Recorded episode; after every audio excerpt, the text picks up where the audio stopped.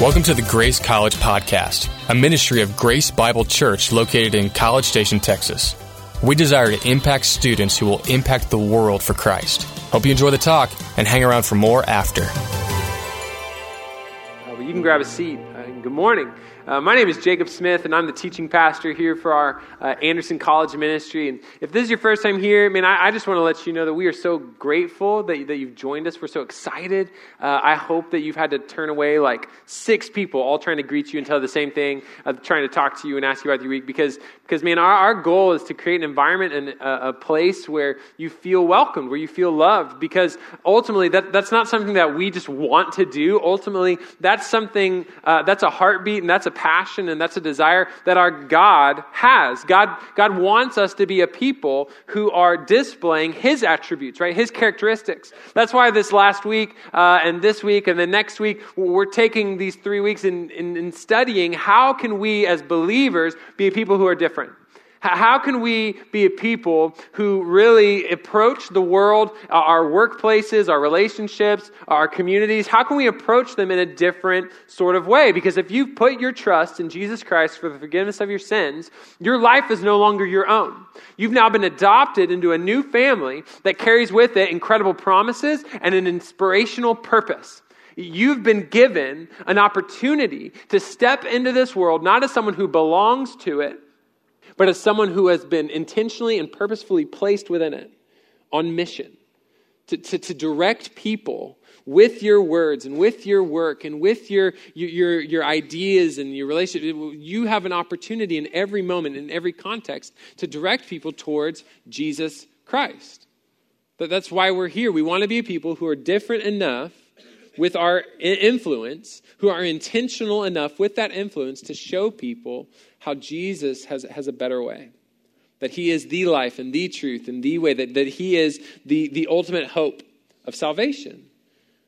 And so this morning, we're going to continue to ask. Last week, we asked, I mean, how does, how does that play out in our work? How do we work in such a way that's different, that, that directs people towards Christ? And this morning, we're going to look at our words. We're looking at how can we be a people who speak in such a way that, that, that point people to Jesus Christ in every conversation. Because that's, that's what we've been given. We've been given an opportunity in every single conversation to stand out, to be different, to make a difference. A lot like these kids here. Wow, go to. My dad has a go to. My dad has diabetes. Be a good fart machine You be you be a good fart machine today. Somebody be a good Don't fart go machine. to work and be a good fart machine at work. I- That's what I do all day. That's my job. Okay, I'll be a good fart machine. All right. bro. Yeah, okay. A what? I didn't say I love my dad. I love my dad. I love dad, daddy. Do you want a brother? Do you want a sister? No. What do you want? Beatles.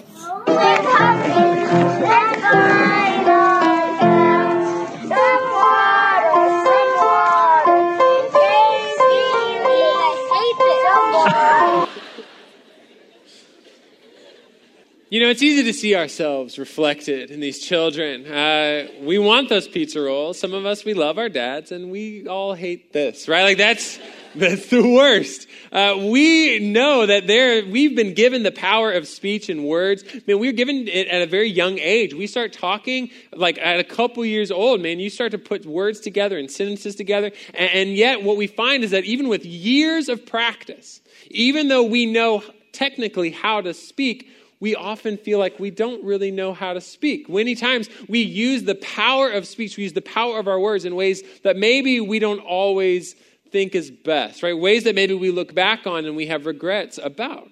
Because, man, our, our words are powerful. We can use our words to express just the deepest feelings of our heart. Right? There's some of us that are currently in that moment, in that tension of struggle. We're like, yeah, I've been dating this person for a while, and I kind of want to tell them that I love them, right? we're like, how do I do it? When do I do it? Do I need to like play a song? Or like what? What? Maybe they're sitting right next to me, and I need to like not nudge them because oh no, like that's that's something that is, is important for us, right? It's important to have those words. Why? Because they carry with them such incredible power and weight. We have the ability through our words to exchange beautiful life, world changing ideas, right? We can create things and, and share those things. And, and we talked about that last week how we're made to be creative and we're made to, to cultivate. And, and the reality is that though those new world changing products, they start with words, they start with pitches. You got to pitch it to like Shark Tank or like whatever to, to other people. You got to tell them about your ideas before it can be implemented. We have to use our words to, to create, uh, to build people up and affirm them and, and give them support that can honestly last, last them a lifetime. Many of us still, we cling to some affirmation that we received from a, from a teacher or a coach or a parent or a friend. I remember even when I was first called into ministry, when I was looking at this significant shift in my trajectory, man, there are, there are words, small little words that people share to me that stick with me, that continue to, to, to motivate me, that continue to, to shape the way that I see myself and my place in God's world. But tragically, we also know that the power of those words to build and, and, to create can just as easily be used to destroy, to dismantle, to tear people apart. You can lob out a, a phrase, you can lob out some words, a description that just cuts to someone's core and sticks with them for the rest of their life. Some of us remember those things that we were told in middle school or high school or two months ago. And it can stick with you. We, we, we use our words to, to create not just beautiful unifying product and, and, ideas and things, but we create division with our words, right? Because a lot of times our words can reveal not just the, the deepest feelings of our heart, but they reveal the darkest corners of our souls.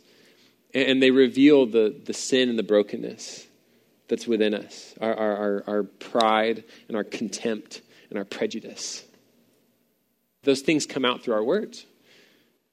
And so when we look at the ability to speak, we need to recognize that, man, there's a high responsibility that comes with that. Right? There's a lot of responsibility that comes with that power.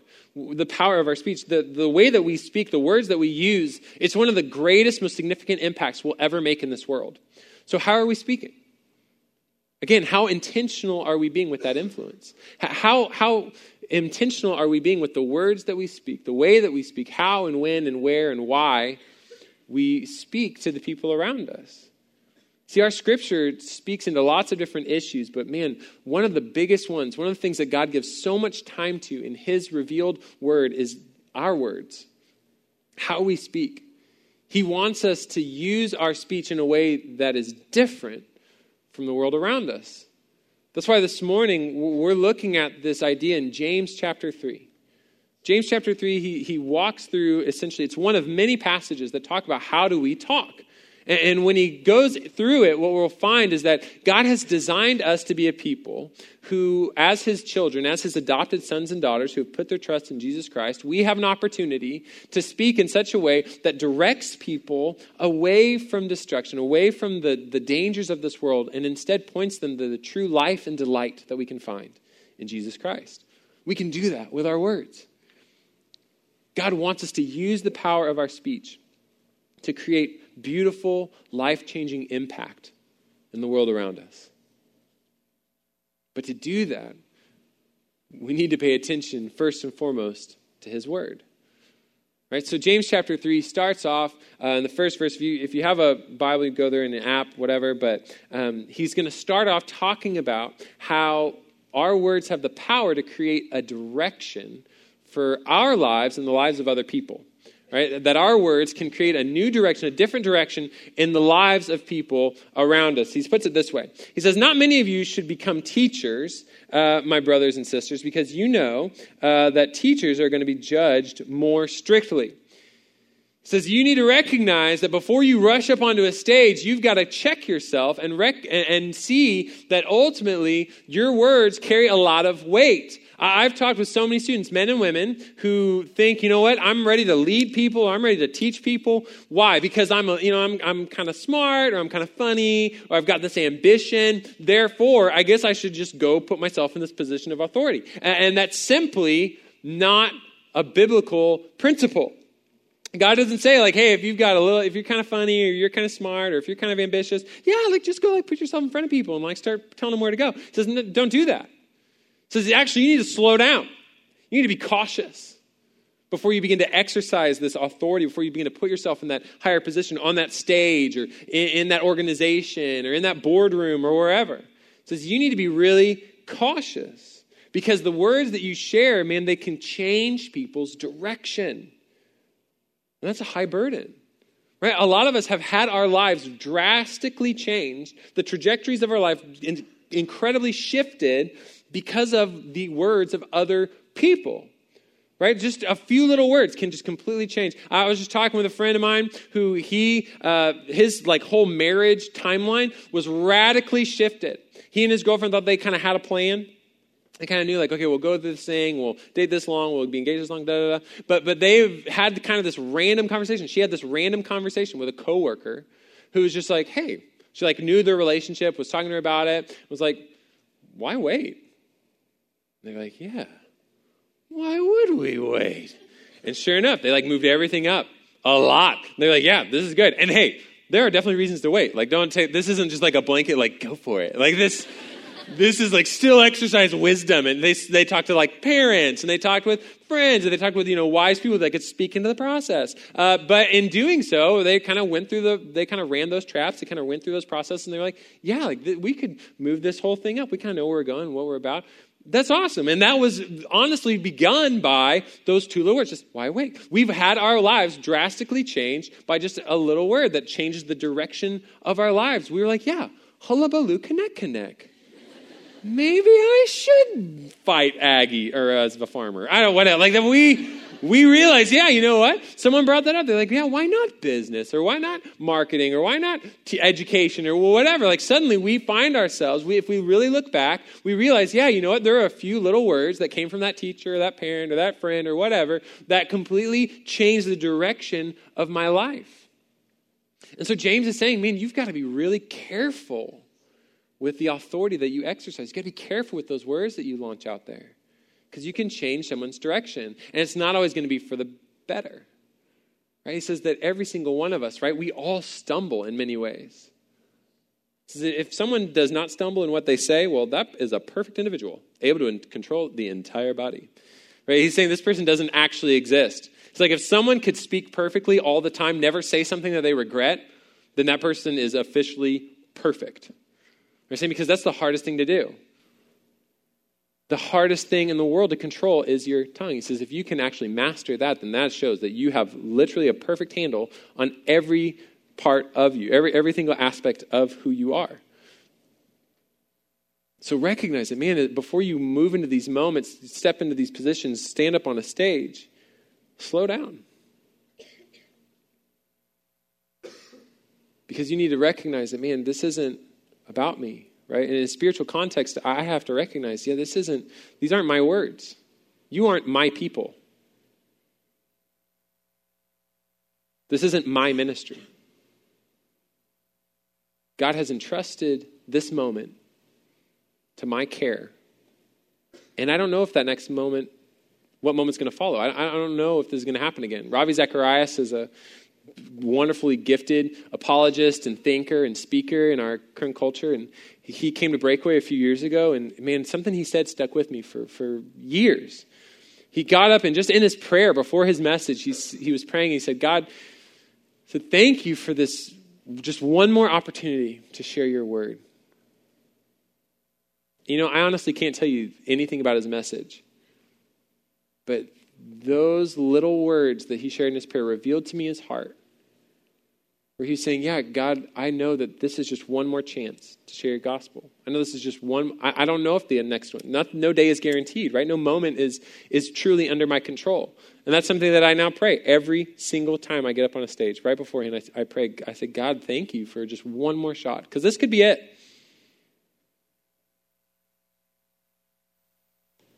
God says you've got to recognize the weight of the responsibility of speaking into the lives of other people. And what a beautiful opportunity it is, right? It's, it's an intimidating, it's a high calling, but man, it's a good one. It's a good one to, to step into people's lives and to share with them the words of the Lord. I mean, there's some of us, I, I, mentioned this last week, but there's some of us that, that we're feeling a call into even vocational ministry, saying, Yeah, I think I want to do that full time. And you need to read James 3. And if you're still okay, if you're not scared off, then I would encourage you come to lunch. Next week, we're going to have a lunch right here uh, where we're going to talk about, after the, after the 11, we're going to just talk about what would it look like to maybe come and work with us on staff, be college ministry, youth ministry, worship, whatever. But if you've ever thought, man, maybe seminary is a path for me, or maybe vocational ministry is a path for me, man, we would love to talk more about what that would look like, an opportunity that God's put right just right here on your doorstep. You're not signing anything, you're not like taking making a blood pact, but you just you just come and just hear about, about what it is, what it could look like to receive seminary training, to receive ministry experience here in this context for a couple years. Love to talk to you about that. Um, but, but for a lot of us, I mean, we, we see for all of us, we see in, in, any context, ministry or not, there is a high responsibility, there's a high calling on our lives to be people who provide the proper direction for ourselves and others. And James puts it this way He says, If we put bits into the mouths of horses, we get them to obey us, and then we guide their entire bodies. Right? He's getting at this principle that, you know, your entire life, all that you are, can actually be controlled by this very small thing. It's this principle of the little leading the large. That's what he's going to lay out. Is he's illustrating with a horse. How many of us have ridden? We've actually like sat on a horse. We've held reins. We've ridden a horse, like with our. Are you serious? Wow, that is so many more than I expected. Way to go, Ags! Uh, you are living up to it. That's a lot of you. Okay, but. Um, I haven't. All right, so I'm just I'm speaking in what I've read, but uh, you you know it in practice that when you get on a horse, right? Horses are like I don't know this tall and they weigh you know six thousand pounds, and so you get on that horse, uh, and it's a big intimidating creature, right? Like you're on this like monster truck of a animal, and so you are in needing to direct that horse, directing that animal, you have this like reins, right? You've got this like strap of leather or whatever. It goes into their mouth. You got like some feet. use your feet a little bit. I think you like kick them with your spurs. You're like get on there, you know. And and that's I don't know something. Again, I've never done it. Uh, but you, a lot of it rides on the fact that you have this bit in the horse's mouth, right? That there's this little piece of metal that goes in there. It's like over their tongue or under their tongue, or I don't know, somewhere in their mouth. And what it does is it kind of jabs them and it kind of moves around. It, it helps direct them and lead them. And so you're like, yeah, no, don't go that way. That's a cliff. Like, let's go to the dogies. Get the posse. I don't know. All right, whatever. But you, you lead them through that little thing. It's that little leading the large. And James says it's true of horses, it's true of ships. Says, look at a ship. They're so big, right? They're driven by winds, right? You think of these giant, massive sailing vessels, and they've got these big sails and big gusts of wind blow it along, and these waves crash. Says, you know what? They're actually steered by a tiny rudder, wherever the pilot's inclination directs says you take this big massive thing that's yeah it's, it's it's propelled by the wind and the waves and all these things. But ultimately where it goes is completely determined by that one guy with that one little rudder. He's like whoop whoop whoop. He's like ha ha. He just he knows where it goes. He's got a little wheel. And, and that little little piece on the back leads the large. James says that's how it is with our tongues. That's how it is with our words it seems like such a little thing, and yet our tongue provides direction not only for other people's lives, but for our own. And we've seen this, right? Our words, the words that we speak, can land us a date or they can crash a relationship. The, the words that we use can seal a job interview or they can lose us a position. The words that we use open and close doors in every opportunity and, and context of life. And so we need to be really cautious. How do we speak? Because those words provide incredible direction for others' lives and our own. And the reality is that, and we touched on this already, that, that there's destruction that we can find. There's destruction that we can experience, destruction that we can create through those words. Just as it builds, just as it could direct us towards life and joy and contentment and peace and hope and satisfaction, those words can steer us in the wrong direction. And it can lead us into places that we never wanted to be. James says that our tongue is a small part of the body, yet it has these great pretensions, right? That think of how a small flame sets a huge forest ablaze. The tongue is a fire. Right? He doesn't just say the tongue uh, has the ability, the potential to start a fire. He says the tongue is a fire. It's an open flame in your mouth. He says the words that you have, man, they can bring such incredible destruction to the world around you. We see this. We've seen this. We've done this. We've experienced this. Where our words hold this incredible power, not just to build up, but to destroy. We've seen it in our lives, we've seen it in others' lives. We see it in media, we see it in the world. We see it in moments like this. You know where we at? It's prime time rapping. Let's go ahead and get into it. We got our challenger over here. Yep, yep. T Bone 225, run my nap.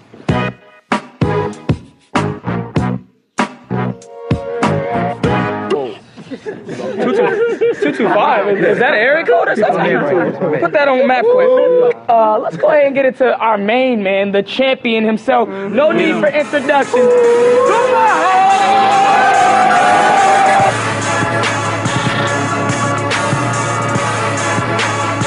Hold on, I want to When it talk. comes uh, super hot, he goes first. What is this? Check me out. I'm checking. Get it. I broke up with my ex girl. Here's a number. What's that shit say? Psych! That's the wrong number!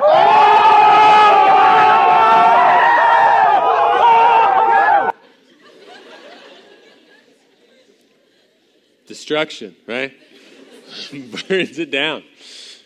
We have seen in our lives, man, you can maybe get comp- 10 compliments in a row, but you get one criticism at the end of that, and that's what sticks with you. Right? You can hear all these affirming words over and over again, day after day after day, but man, it's that one cut right there in the middle that actually stays with you. I, I still remember these little words, right? We all still remember these little words that, that cut us to our core, that, that really stick with us for a long time, that, that, that, that carry forward. It's a fire that's hard to put out. It's a fire that uh, James says that you know it, it, this tongue it represents the world of wrongdoing. Right, all the wrongdoing that humanity experiences can be traced through the words that we speak, and that sets fire to the course of human existence. It's set on fire by hell. He uses incredibly strong language to say, yeah, you know what? This tongue, this, these words that you have, it's a fire that is essentially can be motivated and, and brought about from, from the depths of hell. Meaning the worst that we could ever offer, the world of wrongdoing, can be found in the words that we share. Says we can tame any beast, right? Every, every animal, bird, reptile, every sea creature, it can be subdued and it has been subdued by humankind, but no human being has perfectly controlled, has subdued the tongue. It is a restless evil, it's full of deadly poison. He says there is this incredible ability of words to, again, just stick with you for all of time. We've got those little words that cut us deep, that we still remember from those years past. Or those words that we desperately wanted to hear that simply went unspoken when we needed them most. The affirmation that we desperately wanted from that teacher or that coach or that parent, that mom or that dad who never quite told us that they loved us or were proud of us. And those words carry so much power, so much lasting influence. It's like a poison. James is getting at this fact that, man, there, there are certain poisons in this world. I, I had a friend that was got poisoned by arsenic. He had arsenic poisoning. And man, it took him out for a year. He was bedridden for a year dealing with arsenic poisoning. Because there are some poisons in this world that just get into your body and it's a lifetime struggle to get it back out. Once you get that, that lead poison, you get that, you put something like heroin into your system, man, trying to get that out is a struggle. It's doable, but man, it's a struggle. And our words have that exact same power. And we try to prepare ourselves against this, right? We say things like, oh, well, you know, sticks and stones, they break bones, but words, they never hurt me, right? And it's simply not true. Sticks and stones can break bones, that is true. But words, they can hurt. They can leave lasting impact, negative impact. James would say, sticks and stones break bones, yeah, but words can burn this whole thing to the ground. Put on your coat. Uh, but like that's That's something that we need to recognize that our words really do hold this incredible power to direct, this incredible power to create destruction, this, this untamable, this, this beast that's hard to even like get control of. James says, you know, it, it's, it's like these monsters that you find in the jungle. It's like, you know, think of a giant elephant or a, a think of how terrifying like a bear was. If you'd like never seen pictures, you know, you don't have like a phone or computer or anything like that, and you just like, you walk up and there's like a bear. like, what? That'd be terrifying. And yet now, we, we actually can tame those things, right? It says we can actually put those things to work. You can take a bear, you go to like the circus. I mean, people don't really like the circus anymore because it's like cruel. But, you know, like you could look up, you go to a circus, and there's like a bear, he's just like got a hat on. He's like, oh, you know, and you're like, ah, bear. You know, like he's not scary, right? We make killer whales like jump through hoops. We're like, ha, take that, right? We can put these incredible, like dangerous animals We've subdued them. But James says, man, it's, it's hard to do that with your tongue. It's even harder to do that with your tongue, with the words that you say, the, the speech that you deliver.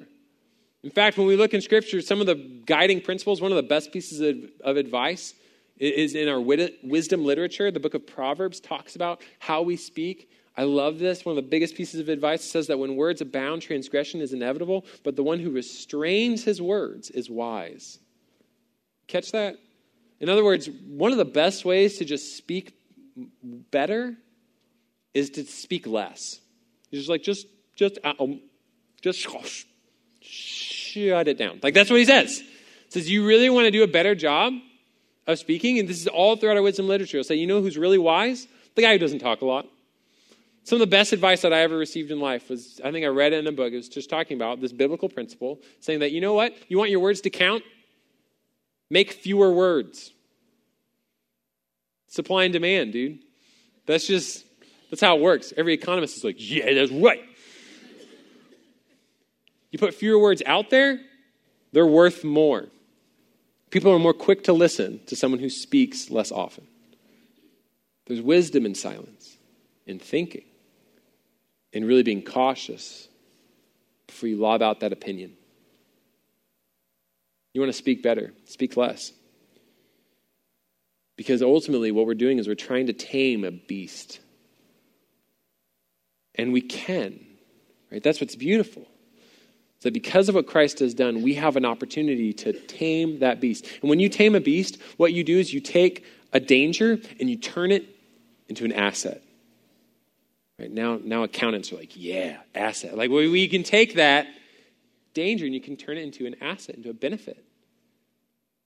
Right? That, that big old like bull, like horns, it's like scary and it runs around and that could like stomp your face. We, we take those things and we say, plow my field. And they're like, okay.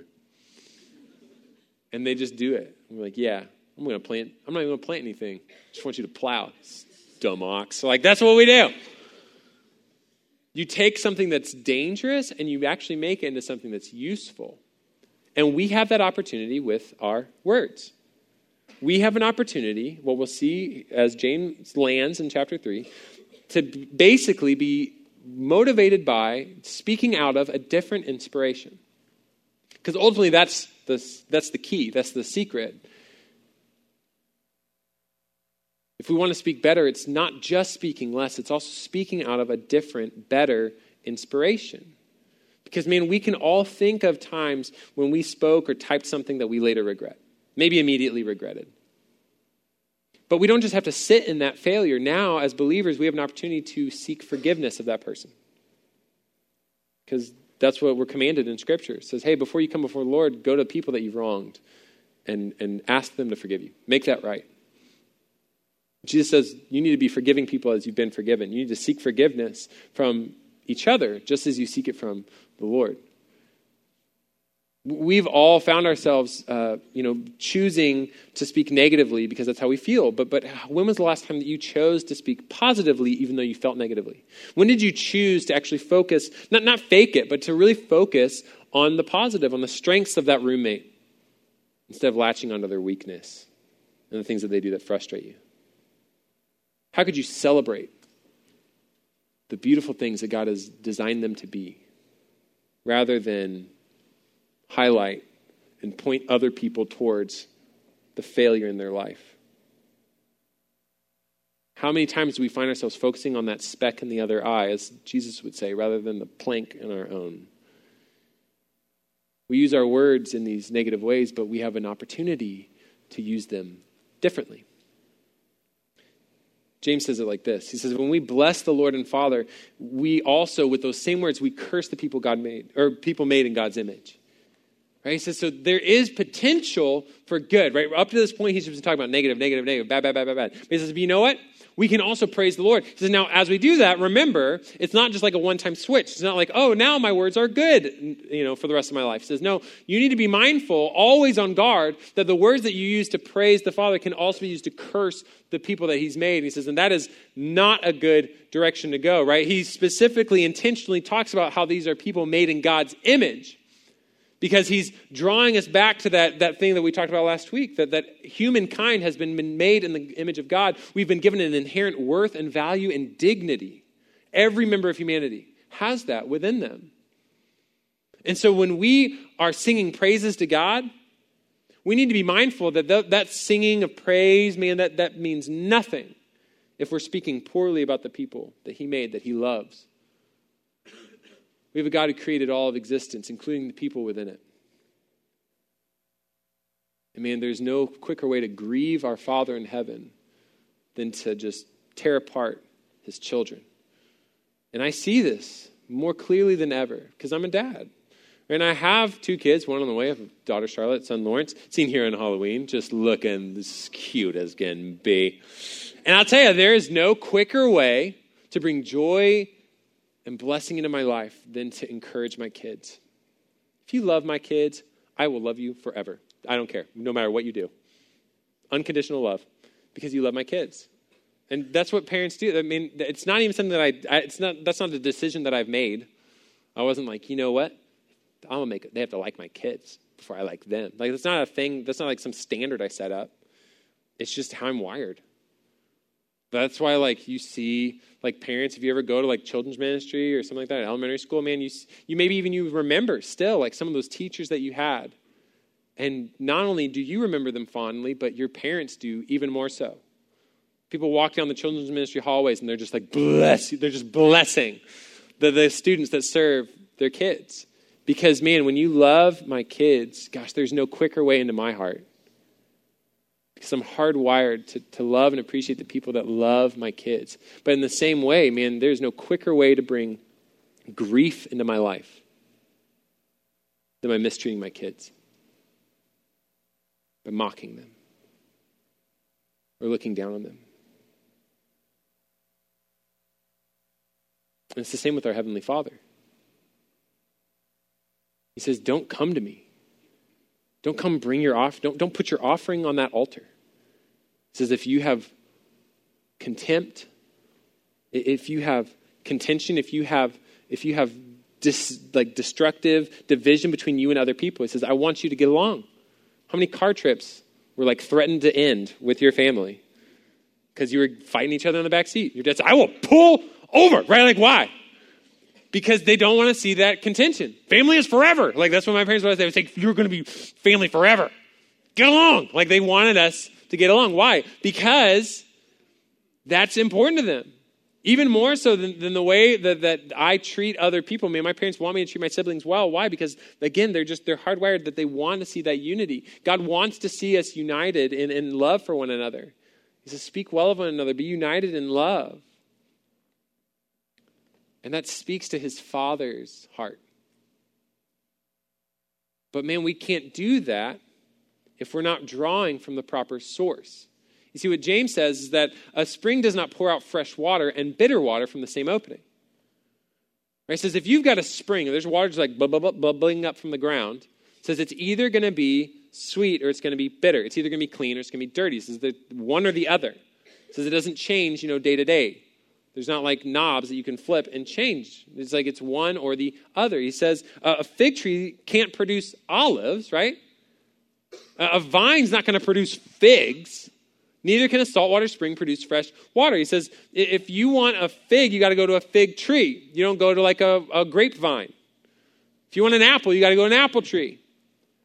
That, that's how it's designed to function. It will naturally produce what it's meant to produce. And so he says, for if you, if you're wanting to speak in a certain way, if you're wanting to engage with people in a different, better way, says, then you've got to make sure that your roots are in the right place. You've got to be a, the right tree.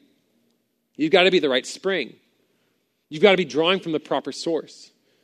Because ultimately, our words are simply an expression of the state of our heart. That, that, that's who we are. The, the way that we speak reveals where our heart truly is. And sometimes, right, we, we like to say, like, oh, well, sorry, like, I, I said that thing and I didn't really mean it. I said things I didn't mean. And, I mean, maybe, kind of, but the reality is that what's probably happening is less of you just spoke out of nowhere, and it's probably more of now you recognize that the motivation for that speech was wrong. You now realize that your source was off. And so when we look at our lives, when we look at the way that we speak, we need to be ultimately examining where am I putting down my roots? Where am I anchored? What's my source? Because when we see people drawing from the right source, man, the words that follow, it, it can be beautiful. Before you open up the dirty window, let the sun the words that you. For something in the distance, so close you can almost taste it. Release your feel the rain of God. It's beautiful, right? The beauty, the beauty of a heart that's going to the right source. Vanessa Carlton, I think, right? Like that's that's the beauty of our speech. It's an outflow of our heart. Jesus puts it this way. He says, "The things that come out of the mouth come from the heart." And these are things that defile a person, right? He's, he's speaking to, uh, he's having this teaching moment with Pharisees and disciples, and they're like, oh, you know, what you eat can defile you. He says, no, it's not what goes into your mouth, it's, it's what comes out of your mouth. And his disciples are like, ew, gross, vomit. He's like, no, not vomit, dumb dumb. He says, it's, it's the words that you use. It's like, it's, it, because what you say reveals where you're at. He says, it's all about this source. It's, it's a heart issue. So, where's your heart? Right? God gives us beautiful opportunities in our speech, with our words, with our actions, to reveal the state of our heart. That's why we have things like baptism. Right? In like three weeks, we're gonna have baptisms. Our, our like final college Sunday is, is on December 2nd, and it's all gonna be about baptism. We're gonna have a big old tub set up up here. We're gonna do these baptisms. And, and what it is, is it's not just empty words. It's not just a chance to like come and say something different, do something different, decorate different. It's gonna be Christmas, it's gonna be awesome. But we are doing this because it's an outflow of our hearts. The people that are going to be baptized, and you can be one of them, right? If you want to uh, be, if you've never been baptized as a believer and that's something you want to take part of, I, I would encourage you to consider December 2nd. Make that your day. Send us an email. Come and talk with me or, or send us a text. We'll, we'll, talk about the end of the service. But, but be a part of that because it, what it is is an outflowing of your heart. It's simply an outward representation of an inward reality. Jesus says our words have this opportunity to, to reveal where our heart is at. So, so ultimately, if we want to speak well, we need to speak from the right source. We need to look at where our heart is. That's why, you know, we need to be intentional as God's people to spend time with Him, to make Him our source. Right? We want to make sure that our words are ultimately inspired by His word. That's the people that we want to be. So even as a ministry, we were talking about this over the summer. We said, man, how can we better equip and serve our people to help them be more immersed in the Word of God, to find inspiration from what He says, so that it would influence the way that we think and the way that we speak. That's why, and again, I mentioned this last week, but that's why we put together uh, a devotional, just a little bite sized, digestible devotional that uh, tracks with our Sunday series. This is something that I, I'm, I think we're going to be doing more consistently moving forward as ministry. You can still join a, a small group community, a, a, Bible study with us. We would love for you to do that. Um, but we know that a lot of us have time constraints that prevent us from maybe that specific community. But, but we thought, you know, what if we could spend more time intentionally immersed in the themes and ideas that we discuss on Sundays? So that this 35 minute talk could actually carry over into the day to day. And so there's scripture that we read, that we deal with on Sundays. There's other scripture that we pull in. And it, it's you can get little reminders. It's on the Bible app. That if you have a Bible app on your phone, it's probably that one. The YouVersion app, you can find little devos, little plans, and just search for Grace College, and this one will pop up. And, and it's tracking along with us. It's tracking along with these ideas of, of being different in our work and with our words and in our world. Man, our goal is to ultimately be people transformed in the image of Christ. It's what we sang before the sermon. It's what we're going to sing about here in a minute. People who have lives that are built up on the words of Christ. And we want to speak in such a way that, that displays that, that displays hearts that are in the right place. And so, what we're going to do this morning, it's a little bit different, uh, is as we begin to, as we prepare to worship, uh, we're just going to take a moment to pull out our phones uh, and we're going to text people, okay? So you can pull out your phone, and some of you are like, oh, yeah, uh, pull out my phone that wasn't already out. And that's fine. But pull out your phone, and what you're going to do is you're going to just take a moment uh, to think about and I would encourage you really pray about, uh, ask the Lord, say, God, put someone on my heart right now. God, just kind of bring someone up in my contacts. Maybe someone I texted recently. Maybe someone I'm going to dig deep, right? I'm going to have to search for them in my contacts. Like I'm going to I'm going to reach out to this person, and I'm simply going to encourage them. And maybe something specific. Maybe it's like, hey, thanks for you know picking up my towel yesterday, Rumi, or whatever. Um, maybe it's something general. Maybe it's just like, hey, mom, I love you. And she's like, what up? Like that would be so amazing uh, because God has given us this moment. And you know, a lot of times we take moments to pray with one another and share uh, from time to time, and that's good. But, but what, what really kind of God put on my heart this morning was, let's look outside of our room and let's think about where do our words carry. Who are the people that we could contact just in the next couple minutes and just with a simple encouragement? And, and, you know, if you need to, like, if they're like, why'd you do this? You can always be like, uh, church. But, you know, like, that's, I would encourage you just let it be a true outflowing of your heart and just say, like, hey, I just, I really appreciate these things that you've done, or I really appreciate who you are, the influence that you've had. Because, man, in doing so, what we're doing is we're revealing the way that God feels about them. That's the source of our words, that's the source of our encouragement. So that God looks at them and he says, I, I love this person. I love your roommate. Jesus died for your sibling. God loves your parent. And so we want to be an outflow of that attitude, of that heart. So we're going to worship in a minute, but I would encourage you take the next few moments, send that text. And I'm going to wrap us up with prayer here in a second. Ready, set, go.